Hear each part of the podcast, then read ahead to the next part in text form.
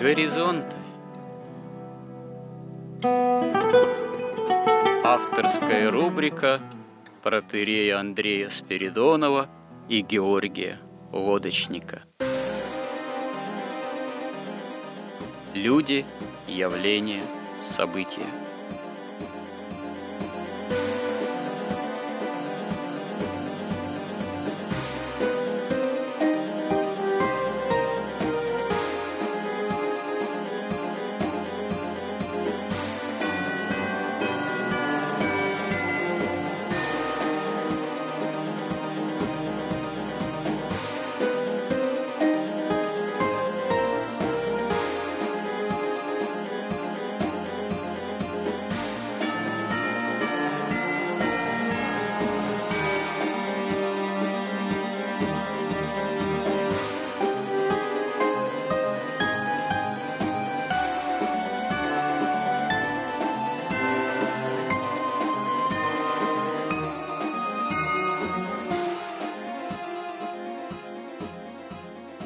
Добрый день, уважаемые радиослушатели.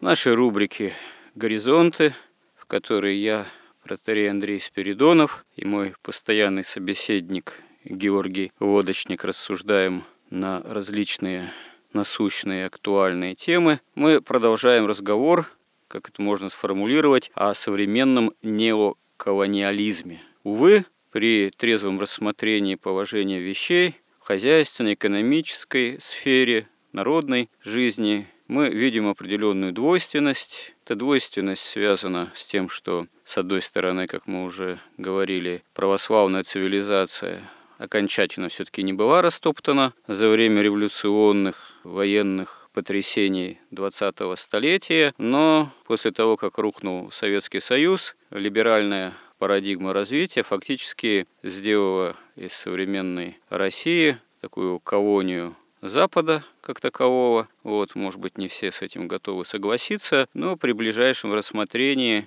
мы видим, что ну, вот даже вот современные механизмы экономической, банковской деятельности, деятельность Центробанка в России, биржевые спекуляции, высокая ставка так называемого рефинансирования экономики и так далее и тому подобное, они как раз-таки свидетельствуют о том, что это есть проявление именно колониальной политики западного такого инструментария вот, хозяйственно-экономического. Ну и возникает вопрос э, не только кто виноват кто виноват, вот, в каком бьет колокол, но и что делать. Вот с этим вопросом я вновь обращаюсь к моему компетентному собеседнику. Ну, вот есть такая книжка «Исповедь экономического убийцы».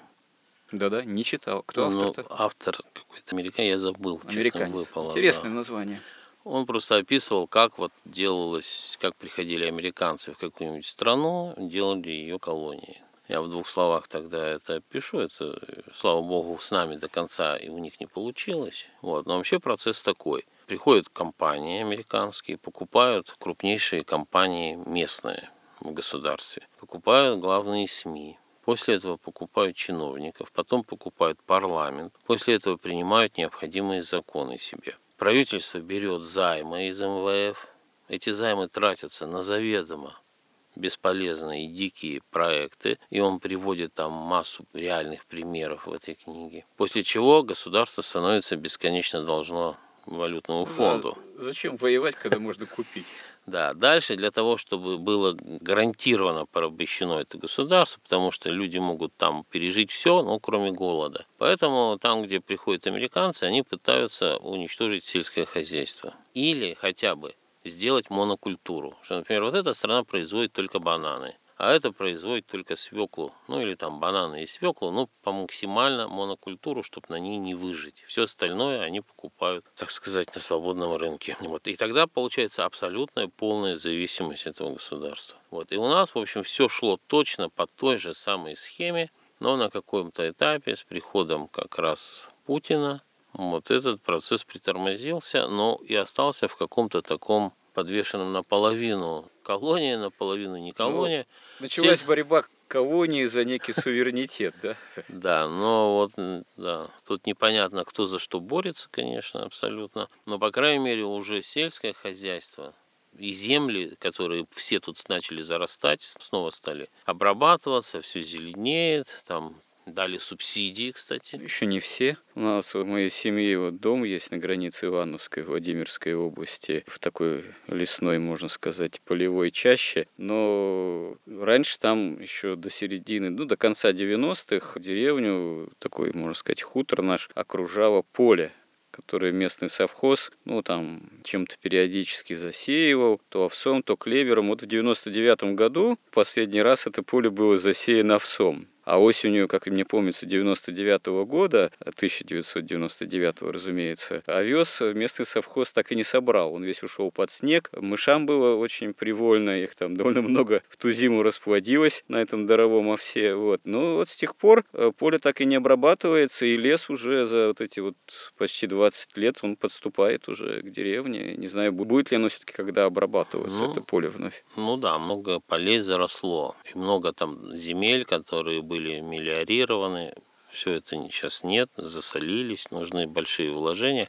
Ну хорошо, Но... все-таки положительные подвижки вы видите в этой Все-таки, да, они пошли, наше правительство, или, как говорил, опять же, Валентин Катасонов, которого мы уже упоминали, когда его спросили, а как же наше правительство, он сказал, правительство, у нас нет правительства, у нас колониальная администрация. Они пошли даже на то, что они для сельского хозяйства стали субсидировать ключевую ставку. Ну да, в размере ключевой ставки кредиты. И кредиты для сельского хозяйства стали получаться на уровне западных по 2, по 3, по 4 процента. И более того, даже субсидировать затраты на строительство там ферм, там производство кур, там свиноферм. И очень резкий рост производства сразу же произошел. Да. Мы стали обеспечивать себя курятиной, сейчас на 100% и даже больше, и свинина, и даже на экспорт начинает идти. Без выше. этого, да, без на... этого бы ведь получилось бы, что мы вообще не смогли бы иметь никакой независимости, никакой продовольственной безопасности. Не имея вообще никакой продовольственной безопасности, ты э, особо не сможешь Это противостоять большая, да, внешнему давлению. Да. Поэтому там резкий рост и мы вышли на первое место, опять как до революции, по экспорту зерна.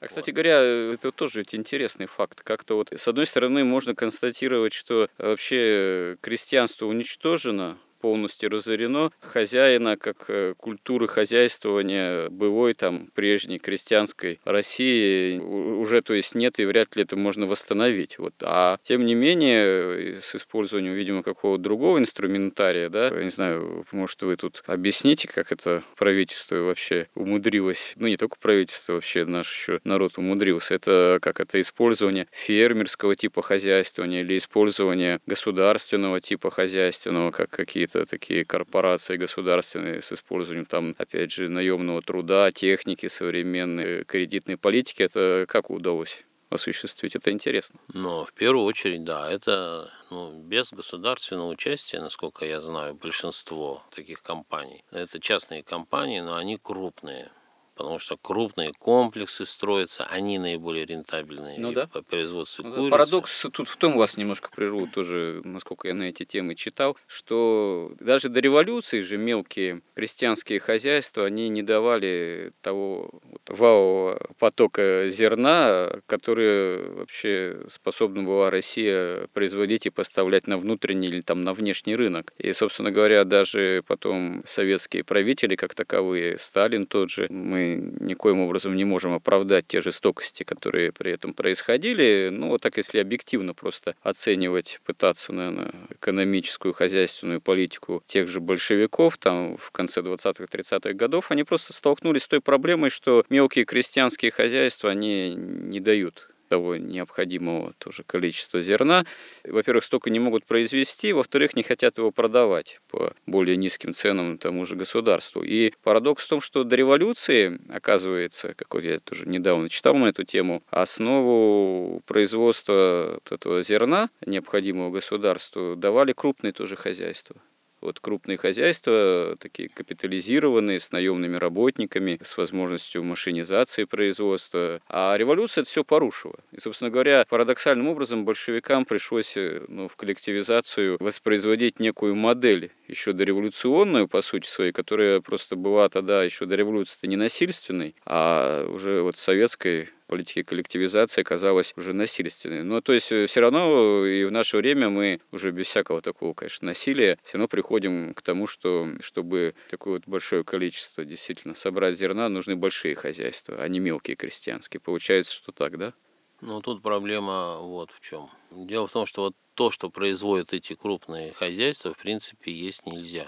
Вот те раз потому что там используются такие технологии, всякие анаболики, антибиотики и всякие кормовые добавки. И с производством зерна в том числе? Да, в производстве зерна удобрения всевозможные. Но зерно может быть, я там в нем, если честно говоря, не очень специалист, может быть оно вы... и лучше. Но я имею в виду, там, например, курятина, там ну, да. применяются такие анаболики, ага. что белок не успевает созреть. И там не только вредны анаболики, ну, вредны ну, даже или, сам или... белок вреден, если есть вот из этих Ой. крупных. Ну мы же едим или вы не едите?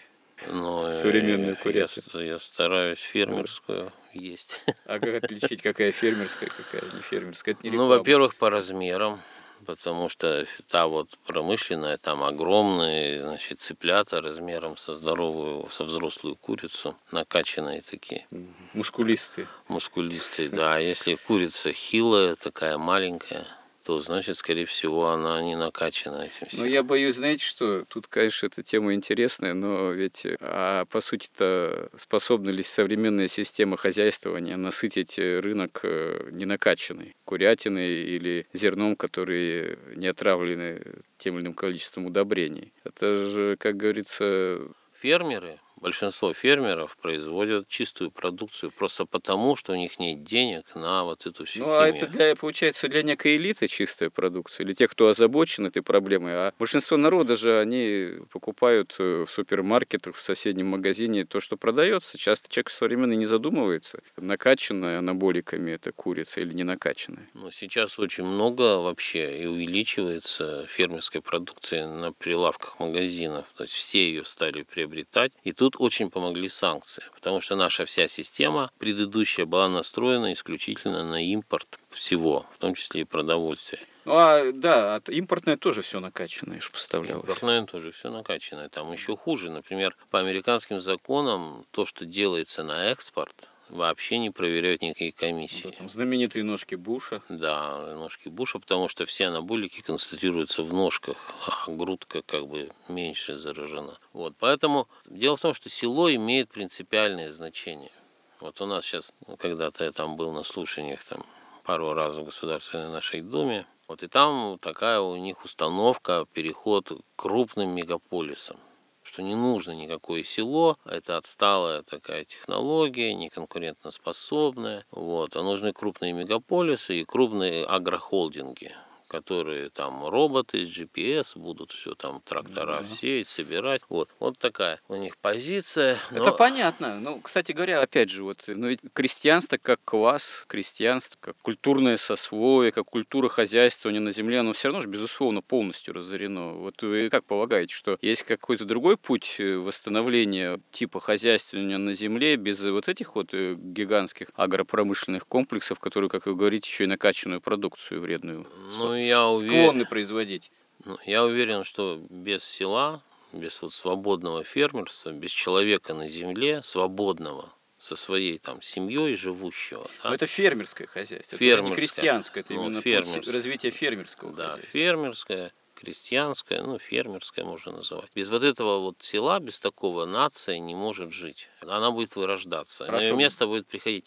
И mm-hmm. тут это вообще стратегическая, на мой взгляд, вообще вещь. Будет село у государства или нет? Потому что что такое село? Это сохранение традиции. Это по-настоящему свободные люди, живущие на своей земле. Это настоящие хозяева, не зависящие там от метро, от пробок, от каких-то там прихотей начальства, а, там, а...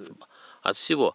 Сохранение каких традиций? Вот где, здесь только, где взять только фермеров, каких традиций? У современного человека, ну так, ну. гипотетически говоря, вывези на землю и предоставь самому себе, современный человек, он же забор не сможет вокруг своего участка он, поставить. А куда? Вообще, зачем вывозить? Есть примеры, ну, когда вы, люди выезжают выезжают и все учатся заборы ставить. И вообще там он по-другому себя ощущает. Но вы думаете, сейчас много таких желающих найдется вот, стать фермером?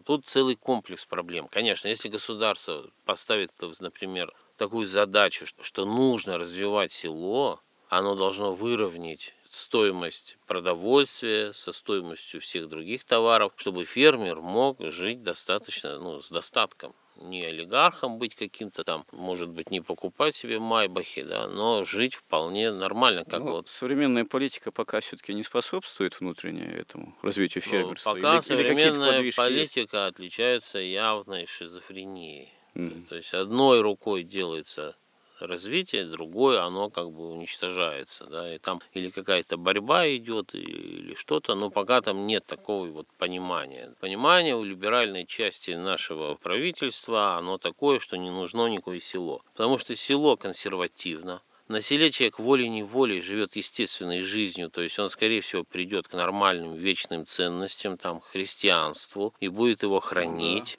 И там тем же большевикам больше всего сопротивление оказывали ведь не рабочие, а да, оказывали да. христиане. Целые войны крестьянские, когда их там Тухачевский газом травил. Не только газом, артиллерией, артиллерией. огнеметами, самолетами даже. Ну, химические снаряды же использовались ну, да, газом-то. Вот. И, и потом, вот в этих вот в городах, в этих вот квартирках, ну, человек не может, ну, рожать там, ну, больше там, ну, трех детей, это предел, это мука уже наступает. На земле человек рожает там, ну, как, как Бог дает. Ну, это верно, это верно, потому что, да, я сам, будучи многодетным отцом, понимаю, что вообще ведь ребенку нужно вообще несколько гектаров земли, чтобы свободно, как говорится, развиваться в пространстве. А в современном мегаполисе это, конечно, вообще проблема большая. Поэтому генофонд настоящей нации, он может сохраняться только на Земле.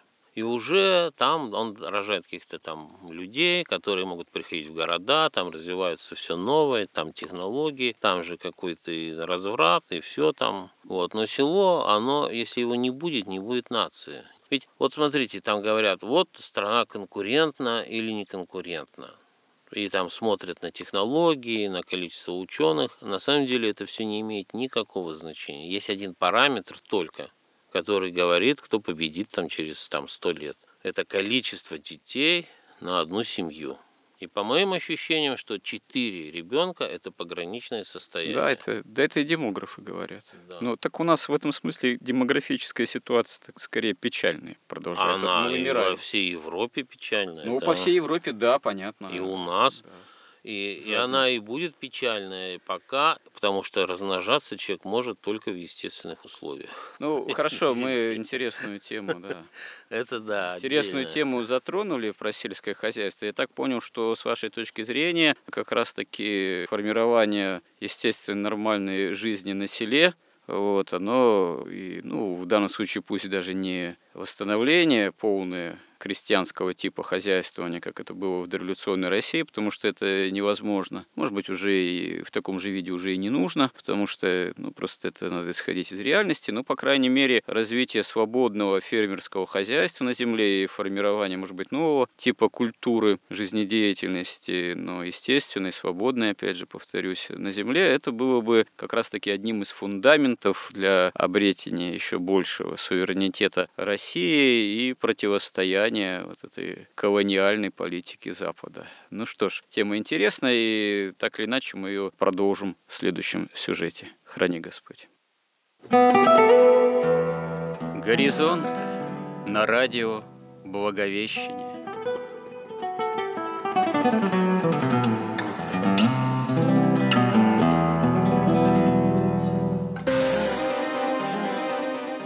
Разговор вели протеерей Андрей Спиридонов и Георгий Лодочник –